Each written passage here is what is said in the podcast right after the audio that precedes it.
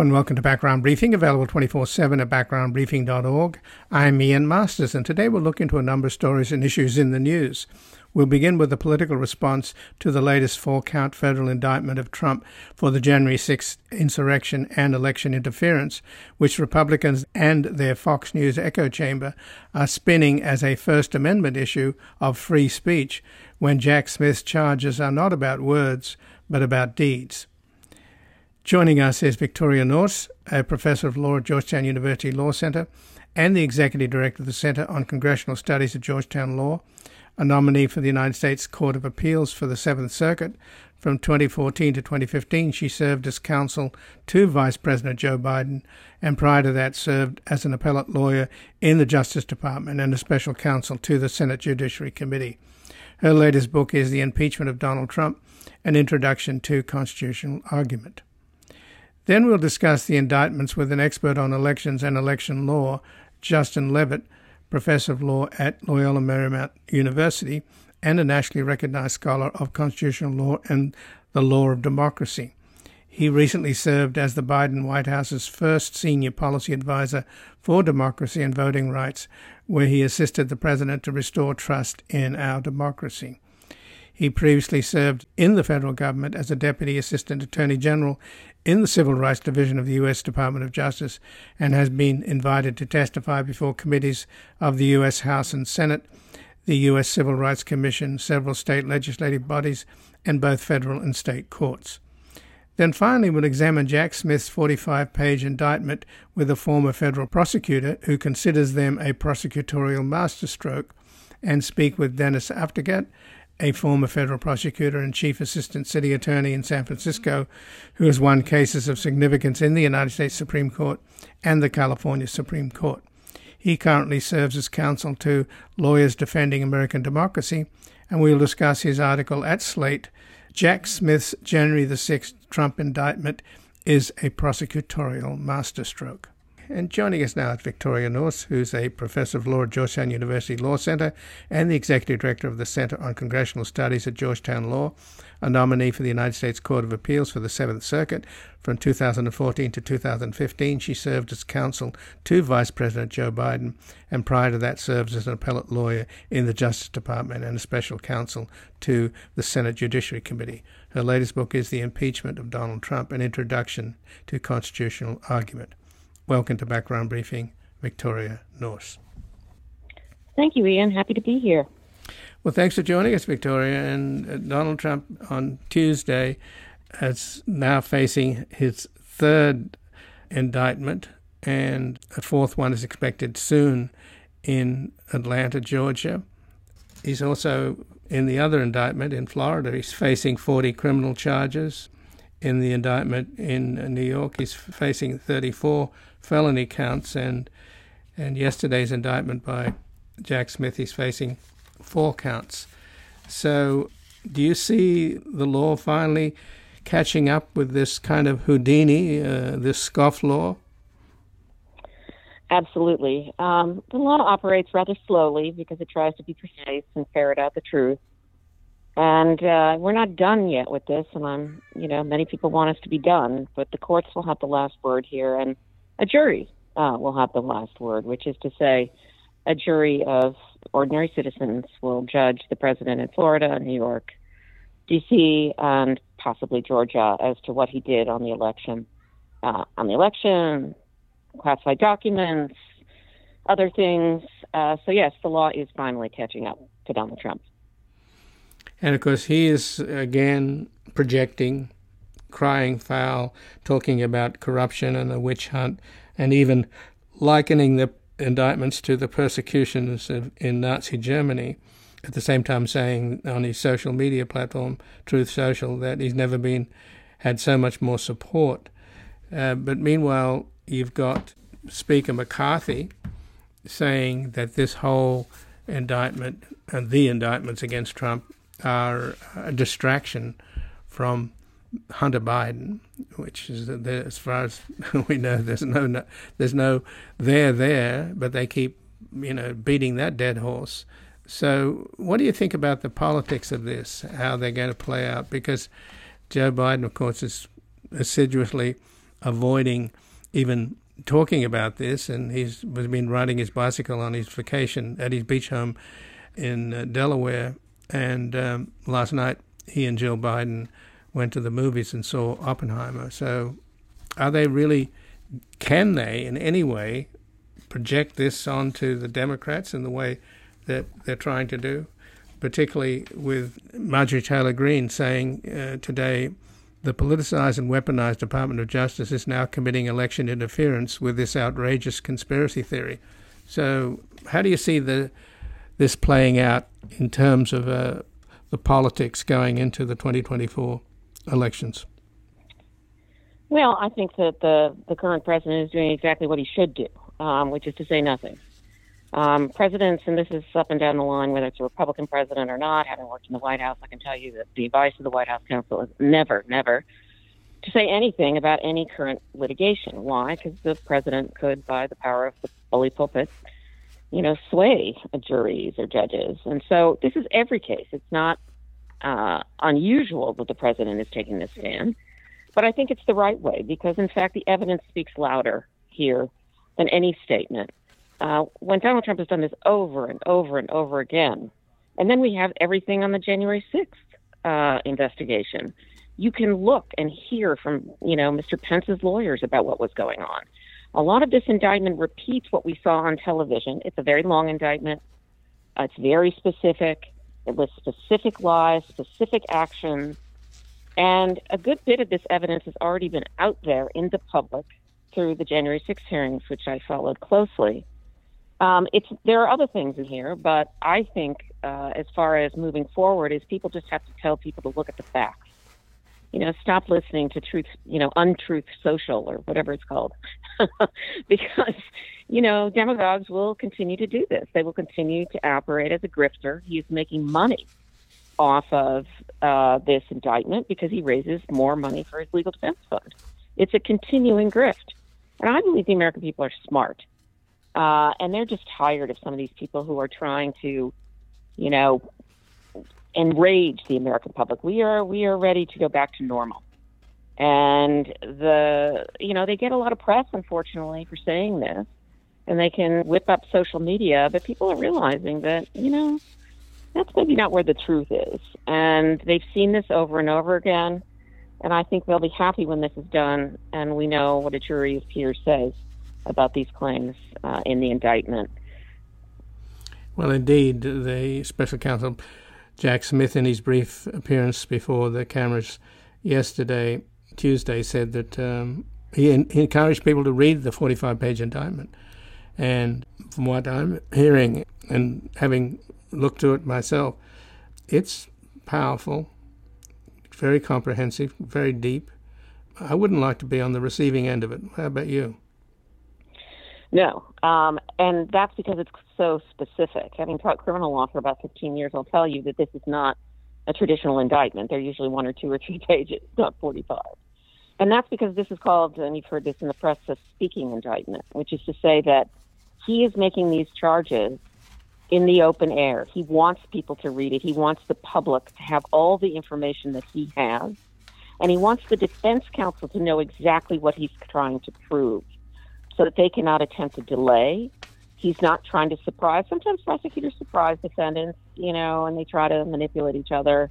But he is not doing any of that. He is trying very much to play this by the book, to let, you know, the sunlight of transparency, um, you know, uh, lead people to actually, you know, focus on the terms of this and to not allow lawyers to make up things on television shows and other things um, because it's all set down there and it is a public document. And, you know, the grand jury has said this. It's not just Jack Smith, and I think that's something that people need to know. These are a jury of normal citizens.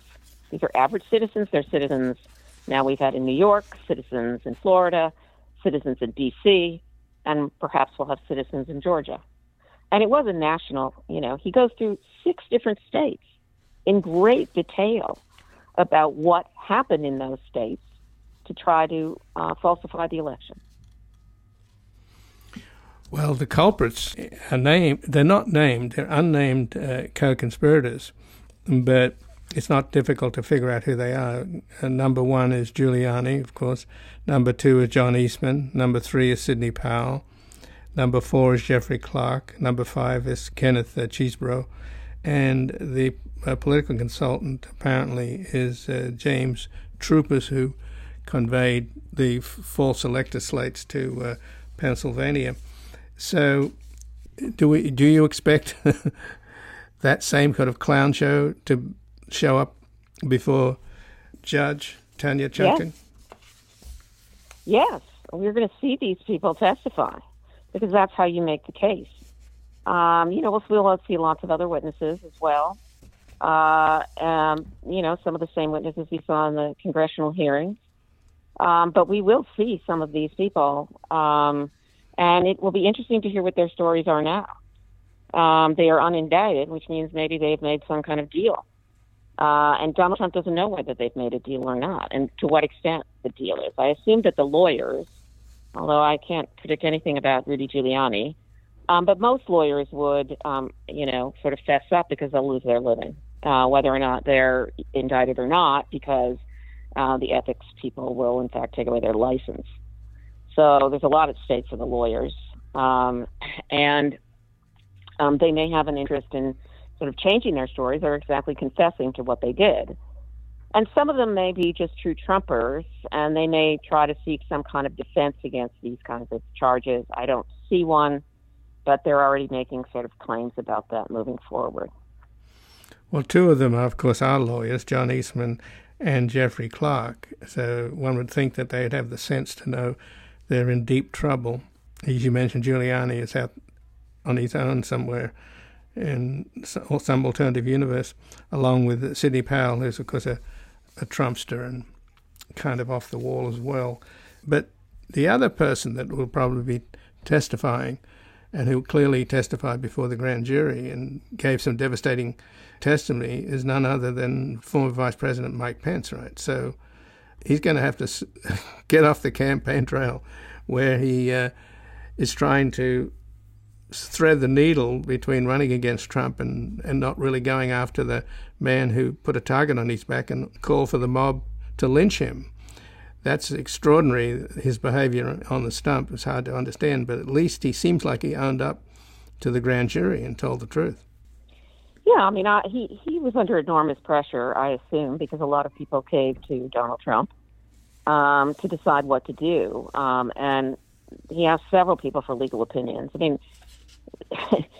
it, it's crazy what Eastman said. I mean, Eastman basically said ignore the law, which is there was a statute that says it's very ceremonial, and ignore every other president. You know, you could have asked any vice president's counsel what the rule was here, and they stand up there and they just say, "Oh, there's no objection by both the House and the Senate. Okay, these are accepted."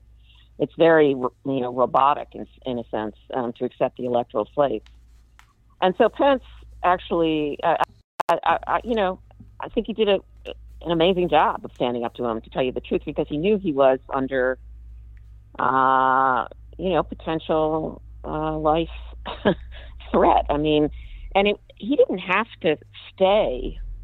Um, Pence didn't have to stay in the basement or wherever he was. I don't know where he was, but he took his car, the, the you know, the VP Beast, and he um, stayed there with his Secret Service. And he didn't have to do that. Um, and that showed a fair amount of courage because at that point they knew that there were people outside uh, the building and that there was a riot. And uh, it's not, you know, there are very secure places in the capital, but as we saw, they're not all that secure. right, right. right. So, and he did. He didn't so want. He I, didn't I, trust the the White House and the the Secret Service people you know, he, he trusted his own detail. But when I was referring to his lack his of yeah, uh, when I was referring to his lack of courage, it's on the campaign now as he's running, where he's not joining Will Hurd and Chris Christie in condemning Trump, even though Trump tried to have him killed and called on the mob to lynch him. So that's what I was referring to. Well, yes. Well, it'll be interesting to see what he does. Um, more to your point, which is that you know this is going to come out if he testifies, if his counsel testifies, as they did on January 6th. And uh, it will be interesting to see how that plays out in the campaign. Um, we don't know when this trial will be. Um, I'm sure that the Trump people will try to delay it, but it could have a you know an important impact on what's going on with um, Vice President Pence. And for all we know, he might change his tune and decide to fully embrace what was his act of courage on that day. Well, the polls now, in terms of the way that the electorate is seeing Trump, there's an AP poll that just came out that found 49% of Americans believed Trump did something illegal, compared to 19% who said his conduct was legal but unethical, and 20% who said he did nothing wrong. And now there's a Yahoo YouGov poll that came out a couple of months ago that found a majority of Americans, 62%, believe Trump should not be allowed to serve convicted of a serious crime, while 23% said he should be. But the third poll from the New York Times and Siena College that came out this week, which I think is really interesting, found that 17% of likely voters in the Republican primaries believe Trump committed a serious offense compared to 71 who don't. So that 17% is the margin that Joe Biden has to capture, right? Disaffected Republicans. Would that be your calculus too, uh, Victoria? That that and, and independence. You know, mm-hmm. you know, yes, he has to capture the disaffected, and he also has to capture. If those people really believe their candidate is a danger, they're not going to vote for him. I mean, the problem will be if there's some other, if, if Trump is not the, the nominee. In that case, you know, that may be a curveball, but right now it looks like he will be the nominee. Right. Um, and of course, people often in these polls underestimate independents because they don't respond to the polls because they don't like politics. Americans are famous for not liking politics. And so they don't answer the polls, and they're often because they don't identify with either party, and they prefer to pick and choose the candidate itself. And those people are definitely up for grabs, and those people actually went for Biden um, the last time. Um, and that's why some of the polls at the time, you know, the New York Times, et cetera, kept saying Biden can't win. Well, if you're only polling Demo- people who say they're Democrats and Republicans, then you're not going to get an accurate picture.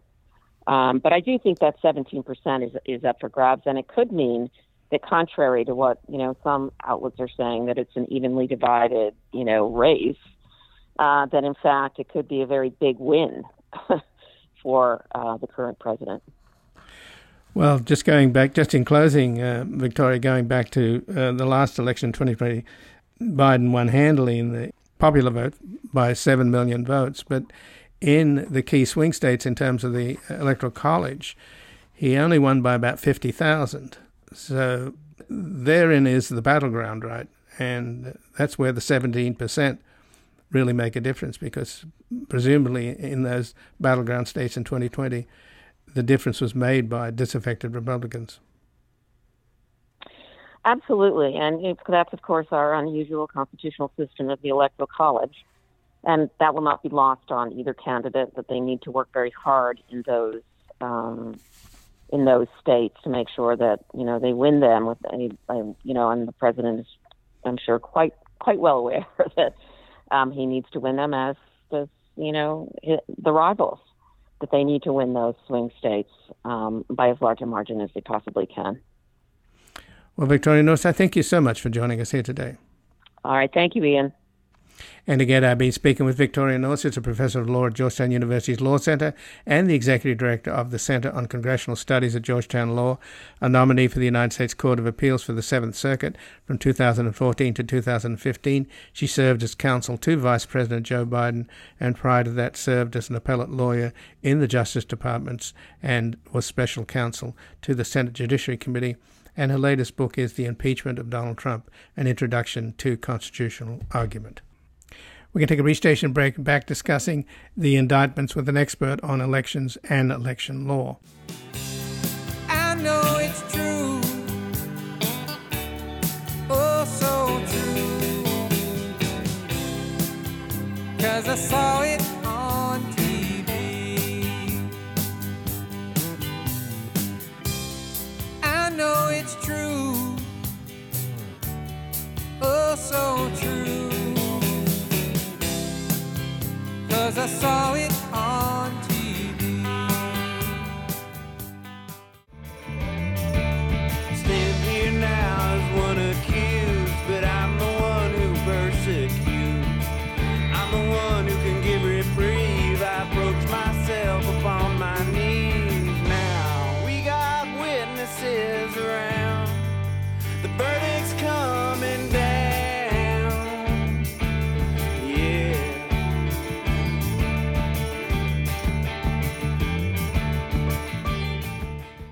Welcome back. I'm Ian Masters, and this is Background Briefing, available 24 7 at backgroundbriefing.org. And joining us now, Justin Levitt, who's a professor of law at Loyola Marymount University and a nationally recognized scholar on constitutional law and the law of democracy. He recently served as the Biden White House's first senior policy advisor for democracy and voting rights, where he assisted the president to restore trust in a democracy. He previously served in the federal government as a Deputy Assistant Attorney General in the Civil Rights Division of the U.S. Department of Justice and has been invited to testify before committees of the U.S. House and Senate and the U.S. Civil Rights Commission and several state legislative bodies and both federal and state courts. Welcome to Background Briefing, Justin Levitt. Thanks very much, Ian. Glad to be with you. Well, thanks for joining us. And the grand jury in Washington, D.C have just indicted Donald Trump for one count of conspiring to defraud the United States, one count of conspiracy to willfully deprive citizens of the right to vote, one count of conspiring to obstruct an official proceeding, and one count obstructing the congressional certification of President Joe Biden's election. And there's no question, Justin, that this is in your wheelhouse, right? This is all about elections and the first attempt ever, I think, to overturn an American election by the loser himself, Donald Trump. So, why has it taken so long to get to this point? Well, all of that is right, that this is uh, in the democracy wheelhouse. This is about democracy. And in fact, uh, the technical counts that you just mentioned, um, in some way, mask the seriousness of the charges. These amount to an attempt to overthrow the legitimately elected government that expressed the will of the people in 2020. Um, it is the federal indictment for engaging in a conspiracy to execute a coup, um, put simply. And one of the charges that you just mentioned, uh, the conspiracy against rights, is a conspiracy to impair the rights of millions, multiple tens of millions, hundreds of millions of voters uh, in denying the efficacy of their votes in 2020. That charge comes from the Enforcement Act of 1870, also known as the Ku Klux Klan Act. And I think it's significant. Uh, that that context is significant because it really points to the magnitude of the charge against the former president. Um, the charge, the crime that he's being accused of committing, is a crime that Congress needed to pass legislation uh, in order to stop the Klan from attempting to overthrow effective regional governments and, and potentially a national government in the aftermath of the Civil War. That's how serious this is. Um, why has it taken so long? In part because that's how serious this is. This is probably the most uh, scrutinized and most researched indictment in American history. Um, we've never had before uh, earlier this year, we'd never had the indictment of a former president um, federally uh, or in state court. Now we've gotten three, two federal, one state court. And this indictment issued most recently by Jack Smith, by the special prosecutor, is long it's long in coming but also demanded an excruciating amount of investigation in part to make sure that each and every fact alleged is locked down there is no question in my mind that the DOJ left absolutely nothing to chance in this indictment. And importantly, it's not just about the January 6th insurrection. It covers a course of conduct stretching from November 14th, 2020, all the way through January 6th. It relies on some uh, evidence investigated by, I think, Bob Mueller in his investigation. Um, it relies on the evidence uncovered by the January 6th Commission in Congress. It relies on the very public statements of uh, the former president himself and some of his allies um, and things that we all saw in real time. But most of all, it connects the dots between each of those instances, each of those investigations, in a way that I think is commensurate with the seriousness of the crimes alleged. And indeed, Jack Smith, the special counsel who gave a brief address yesterday, Tuesday, said the attack on our nation's capital on January the 6th, 2021, was an unprecedented assault on the seat of American democracy. It was fueled by lies, lies by the defendant. I guess there's a certain irony, isn't it, what you've just discussed there, uh, Justin, in in the sense that uh, they're charging uh, Trump with violating a statute enacted after the Civil War to protect the rights of Black Americans, the very people who voting rights, whose voting rights today the Republican Party are trying to suppress across the country. Yeah, I don't think it's ironic. I think it, it's telling that a law meant to protect the American government against white supremacist attempts to undermine that government is being used in very similar fashion today. That's what it's for. That's why it was designed. Um, and as a measure, again, of the seriousness of this conduct, I'll note that during the January 6th insurrection, which again was only the culmination of the activities alleged in this indictment. Um, it, it, covered a course of conduct trying to overthrow the election long before January 6th. But during that, the insurrection itself, the Confederate flag was paraded through the Capitol for the first time. That had never happened during the Civil War, in part because the military success of the North kept the Confederate Army at bay. The Confederate flag gained entrance to the Capitol for the very first time. And again, I don't think it's a coincidence that the same forces that brought the Confederate flag to the Capitol would be charged in an indictment that includes crimes legislated by Congress in the immediate aftermath of the Civil War in order to make sure that the federal government remained chosen by the American people, remained the federal government. I, that's it. That is, I don't think this is ironic. I think this is precisely why the Klan Act was passed and why it's so powerful. It's also not the first time, I should note, that the Klan Act has been used. It's a long time provision used for civil rights offenses and civil rights conspiracies. Um, that's been an important tool in federal civil rights prosecutors' arsenal for quite some time. So it's not that that the statute itself is unheard of or that this is the first time in 150 years that it's been used.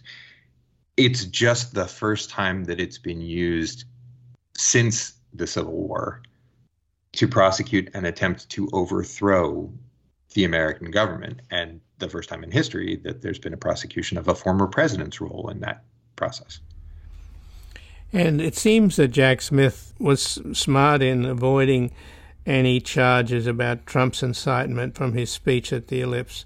And already might have noticed, uh, Justin, that Fox News, right out of the gate, is now saying this is all an attack on the First Amendment. So that's the Republican defense that it's this is an assault on the First Amendment.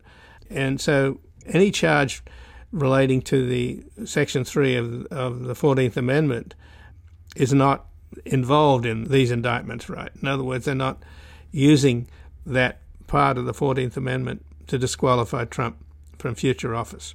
That's that's correct. Um, but I'll say more than that. The notion that this indictment violates the First Amendment is nonsense and should be rejected as nonsense flat out.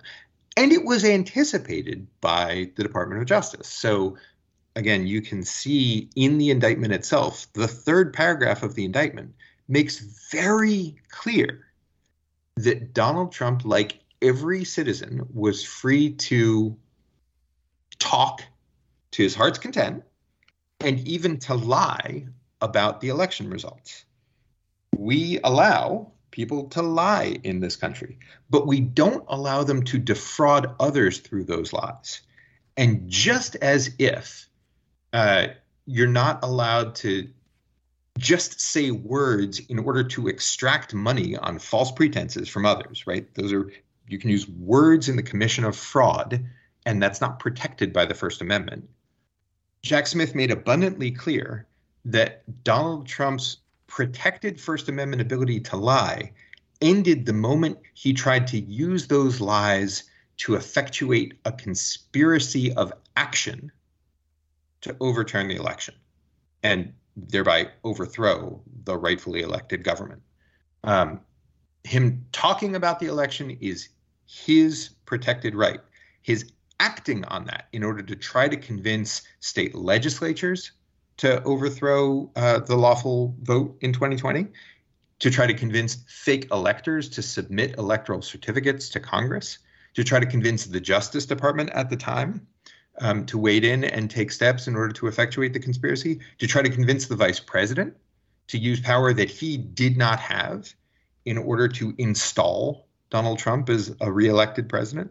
Um, all of those instances are actions that the president took. And yes, he affected them through words, but that's not a First Amendment defense. There are plenty of things that you cannot do uh, under our criminal law that aren't protected by the First Amendment, even though they may involve words to effectuate them. And the indictment was abundantly clear that on November 14th, 2020, when President Trump knew that he had lost the election and set in course a chain of events to try to maintain his hold on an office to which he was no longer entitled, that his protected First Amendment right to lie changed into criminal conduct. So, in avoiding 18 USC section 2384, which this, this judge, by the way, is is the same judge that has sentenced the Proud Boys and the Oath Keepers. They've been convicted of violating that law. But violating that statute requires the use of force, and conviction presumably would require proof that Donald Trump intended the Capitol riot to take place and was not just a political protest that got out of hand. And while that, I think, is what happened, it's not easy to prove and it will be a distraction. Is that a summary of, of, of the situation? I think it's fair to say that this indictment doesn't take an opinion on what Donald Trump intended in his speech at the ellipse on the 6th. It covers conduct for months leading up to the 6th and conduct by his co conspirators on the 6th itself to try to get Congress to anoint him the reelected president rather than to pay attention to the proper choice of the voters. And so this indictment doesn't depend on whether Donald Trump intended that there be violent action on the 6th or not. Um, it points to all of the conduct before and even the conduct during the riot by his co conspirators to try to get members of Congress to change their minds about um, how they were going to cast their votes in requirements with the law. And that is the criminal conduct alleged. I, I want to be clear the special prosecutor didn't absolve Trump of his role in the sixth in fomenting a riot. Um, he just didn't include it in this indictment. It's it's neutral. It's not there, but that doesn't mean that um, the special prosecutor weighed in on whether Donald Trump did or did not intend to spark the the first armed domestic occupation of the Capitol. So Trump is supposed to appear before Judge Tanya Chutkan. She's a former public defender who was appointed to the federal bench by Barack Obama. And as I mentioned, she's been handing down pretty tough sentences to the January 6th rioters, or insurrectionists, I think is a more correct term. So, will he appear on Thursday at 4 p.m., or will he do it virtually, do you think? Oh, I think he'll appear in person. He'll he'll be fingerprinted. Um, that's part of the normal process. He will appear in person. There will be plenty of logistical arrangements in order to ensure his security, in order to ensure the, the security of the proceeding. I think that Judge Chutkan has amassed a record that commands tremendous respect um, over the, I think now eight and a half years that she's been on the bench. As you mentioned, she was a former public defender, so she is keenly attuned to defendants' rights under the Constitution and ensuring that this proceeding uh, allows former President Trump all of the opportunity to defend himself that that he and his lawyers wish to take. She is exceedingly smart and exceedingly fair. And I think that you'll see that in every step of the proceedings from this point forward. Well, it's definitely going to be a momentous event seeing Trump arrested, what, for the third time, right? I don't think he'll be arrested. So I, I want to be clear. He'll fingerprinted. he'll and, probably, yeah. He'll he'll show up. He will be summoned into court. He'll be arraigned, as you say. He'll make his initial appearance. But I, I strongly expect he'll come voluntarily for those proceedings, as he has in the two prior indictments. But I think what's different with this one is that it's likely to, to move much faster than the case down in Florida, right?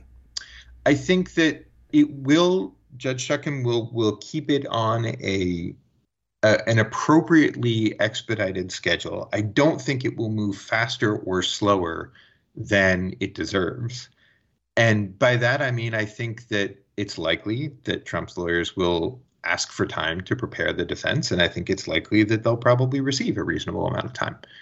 The it's hard to tell at this point the the speed with which the various trials will go forward necessarily this trial is a little more complicated than the trial about the classified documents in Florida because the the range of activity alleged is quite a bit more expansive. And uh, just in closing, Justin, there may well be some extraordinary testimony in this trial, right, from none other than Vice President Mike Pence. There are a number of exceedingly prominent witnesses um, and a number of exceedingly prominent co conspirators. I think that there are many people that this conspiracy touched, either as victims of it, as unwilling, not participants in the scheme, but unwilling objects of it, or as quite willing complicit co conspirators.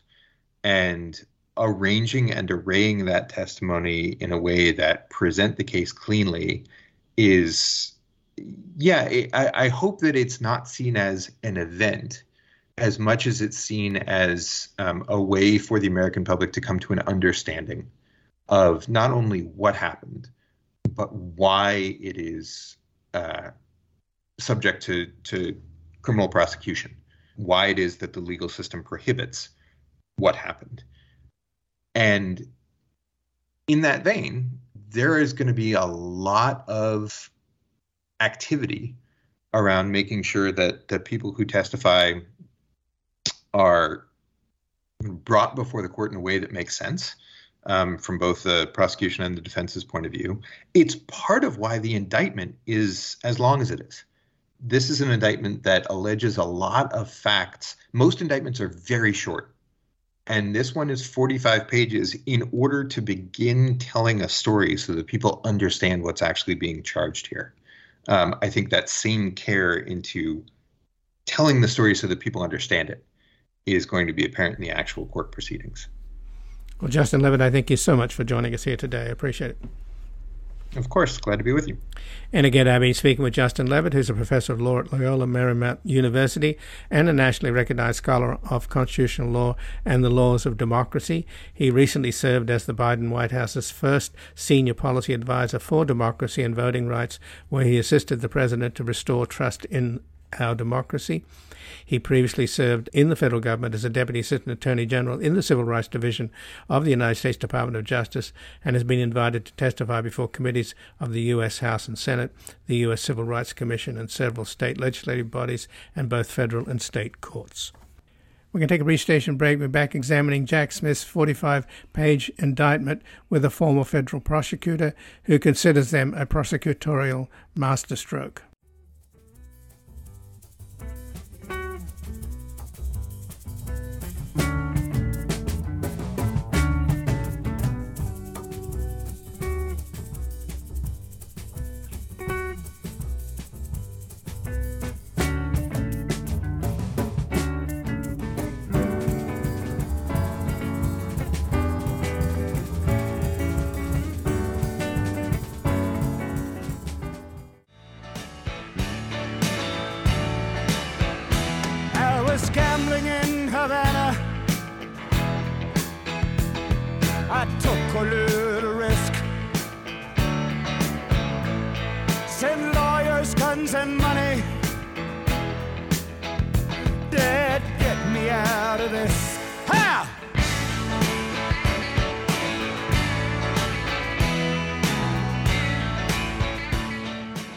Welcome back. I'm Ian Masters, and this is Background Briefing, available 24 7 at backgroundbriefing.org.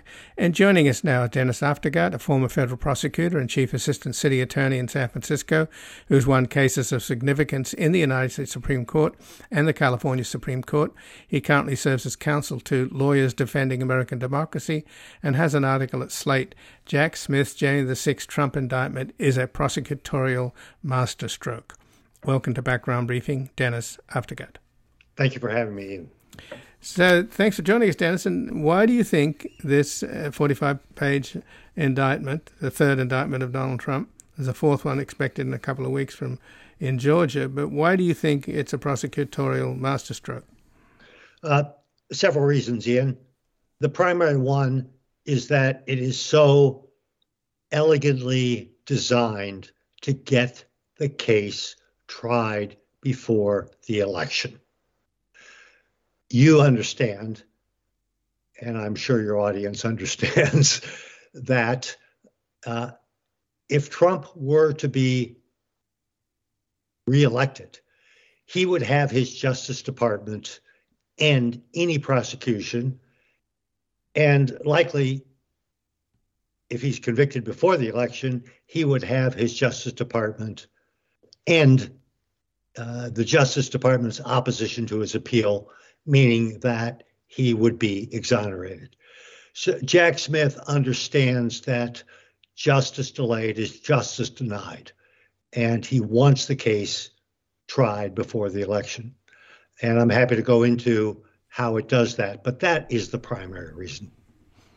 And we know that the other case down in Florida, uh, the judge there is sympathetic to Trump and it's likely to be dragged out. So this is a faster track to put Trump on trial. I agree. The judge who's been randomly assigned to the case is Tanya Chutkan. She ruled back in November 2021 that Trump could not hide behind executive privilege to keep White House documents from the House January 6th committee. In the course of doing so, Ian, she said, a president is not a king. A president is not a king. This indictment on Tuesday is about ensuring accountability to the man who tried to be king by ending our elections and installing himself permanently in power. Well, your, I, uh, your article at, at Slate, the Jack Smith's January 6th Trump indictment, is a prosecutorial masterstroke. In your article, you say, Dennis, that first, our revolution was fought and our constitution written to prevent any American from installing himself as king. In reality, that is what Trump was seeking to do by overturning the voters' will and the Constitution itself. And now you have to add to that that, that Trump's people and the Heritage Foundation already have a project underway that essentially uh, will, uh, this is their plans for a second term, will make Trump America's first elected dictator. So they are not slowing down. No, and they're not hiding the ball either. There are two reasons in all likelihood, for their doing that. Number one, they want to act as already the putative nominee. They want to say we have plan, we have a transition plan in place. Everybody else, all the other uh, Republican opponents in the primaries, get out of the way. Reason number one. Reason number two is that if they get elected, they will say, "Well, we told everybody this is our mandate to uh, rule the country as you say, as a dictator. So let's go through the uh, 45 page indictment and pick out some of the highlights. The indictment argues that Trump knew the big lie was a lie. That seems to be a pretty strong one. How, how, how would you uh, characterize it? Well, there are two things about that, Ian. Um, you're you're absolutely right. He has laid out um, chapter and verse all the people who told Trump, like Bill Barr, that the claim of widespread ballot fraud. I'm quoting now. I know it's a family show, but I'm quoting was bullshit. And uh, Bill Barr was just one of many, many people. They included two research firms that the Trump campaign hired to find election fraud. They both came back and said the same thing. There is nothing more than the ordinary minuscule amount. There is nothing even closely approximating what would be needed to change an election result. Trump knew. But there's another point here, and that is that these violations don't actually require him to know. You even if you believe, even if you believe that there was election fraud, you're not allowed to go out and take the law into your own hands.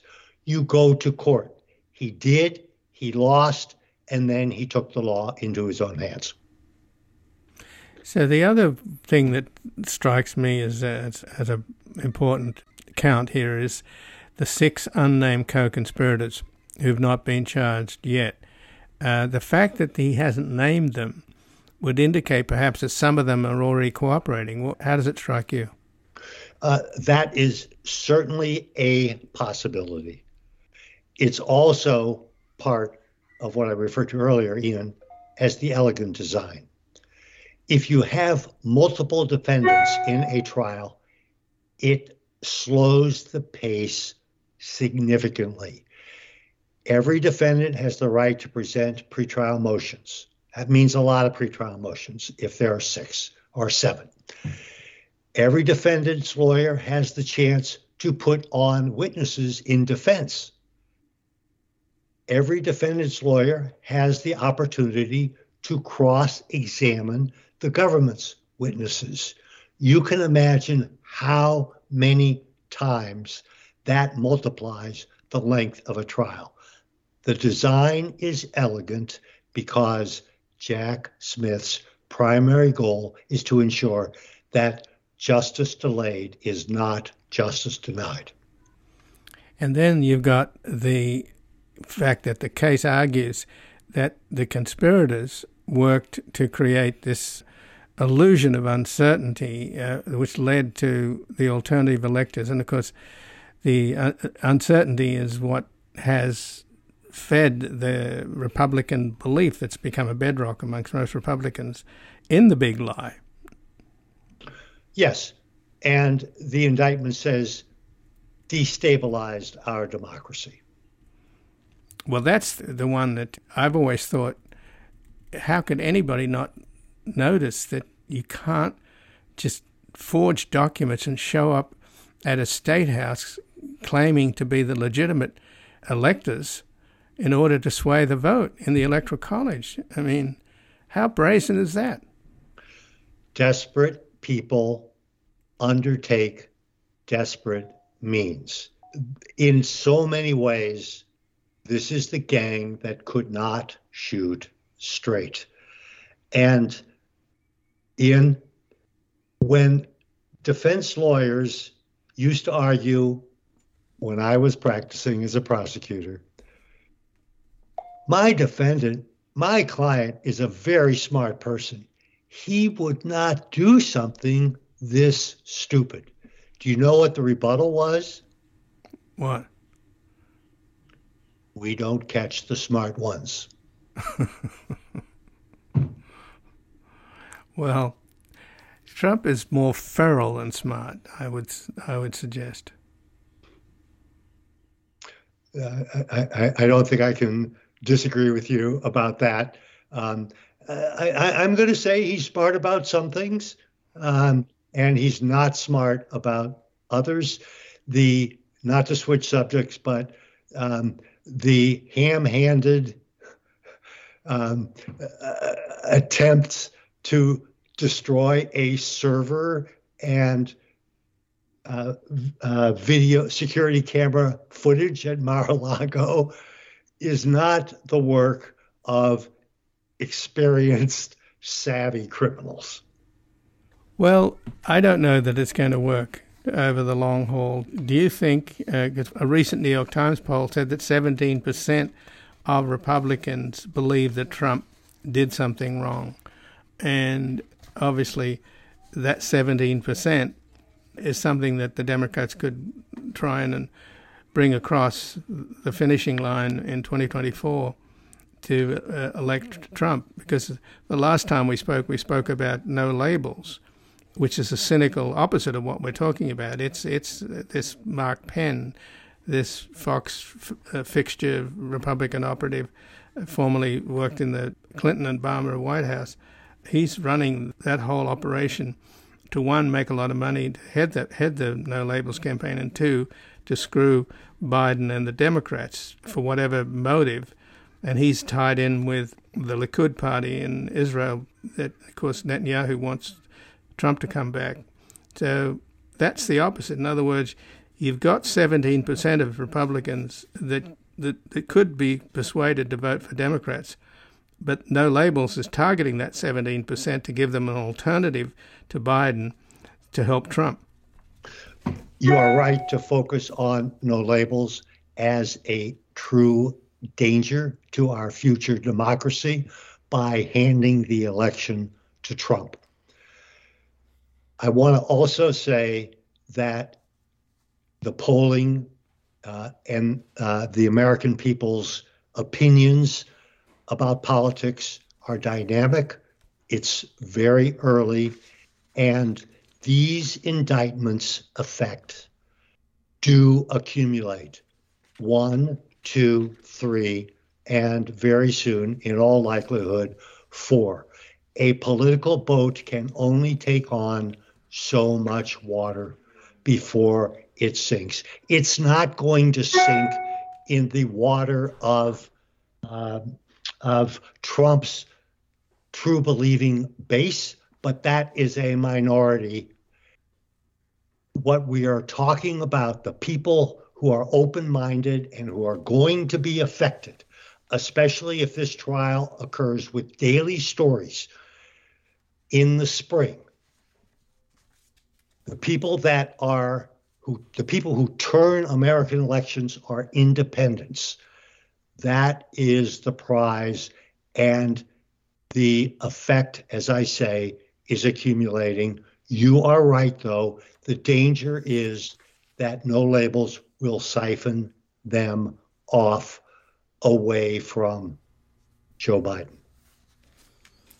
So, just in closing, then, Dennis, do you think that given that it looks like this will be the first trial on these indictments that were just handed down yesterday, presided over by uh, Judge Tanya Chutkan, and of course the magistrate is going to be issuing Trump's charges uh, at four o'clock on Thursday. Um, I don't know whether he's going to show up in person or not, or via video, but that in itself is a humiliating prospect for him. He's, he's done it twice now. The accumulative effect of all this, particularly the trial, presumably that'll be happening during the campaign, do you think it might take the scales off some of the eyes of the MAGA people, or do you think they could, you could at least peel off more than 17%, which is a, the current number of disaffected uh, Republicans, according to the New York Times poll? I think the numbers of disaffected voters, independent, and some Republicans, not the MAGA people. I don't think their views are going to change, but it, they don't have to in a two person election. And in this, you said would be the first trial. It has every likelihood of being the first of the two federal trials brought by grand federal grand juries under uh, special counsel Jack Smith's oversight. But the first criminal trial, in all likelihood, is going to be the March 25th, 2024 trial um, in uh, Manhattan, uh, the indictment by a grand jury there under the supervision of uh, Manhattan District Attorney Alvin Bragg. That's the that's the hush money.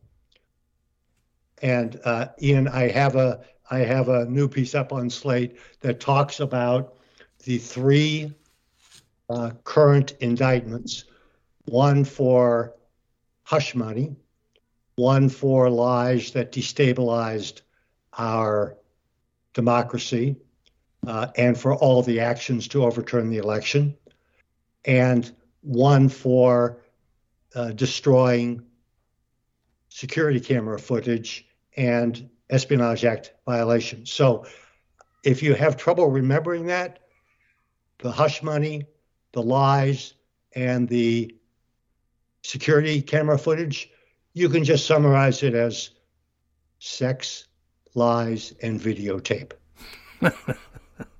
well, I'm sure Steven Soderbergh would be happy to hear that. I thank you for joining us, uh, Dennis Aftergut. My pleasure, Ian. And again, I've been speaking with Dennis Aftergut, who's a former federal prosecutor and chief assistant city attorney in San Francisco, who has won cases of significance in the United States Supreme Court and the California Supreme Court, and he currently serves as counsel to lawyers defending American democracy, and has an article at Slate, Jack Smith's January the 6th Trump indictment is a prosecutorial masterstroke. This has been Background Briefing. I'm Ian Masters, and I'd like to thank producer Graham Fitzgibbon and assistant producer Evan Green to help us sustain this program into the future and ensure it remains free to all. Please take a moment to support us by going to backgroundbriefing.org/donate or publictruthmedia.org where you will find our non-profit Public Truth Media Foundation, where your tax-deductible donations, large and small, keep us broadcasting. And if you've missed any of today's programs or would like to explore our vast archives, you can find us at backgroundbriefing.org, where we include extended interviews searchable by topic and have made it easy for you to sign up for daily email updates that provide links to resources, articles, and books discussed on the program. Also, you can find links there to subscribe wherever you get your podcast, and we encourage your ratings and reviews on these platforms. Find us on Twitter and Facebook at Ian Masters Media and please do help us reach more listeners by sharing this program with friends, family, and colleagues. And I'll be back again tomorrow with another background briefing. Bye for now. The guy that lived next door in 305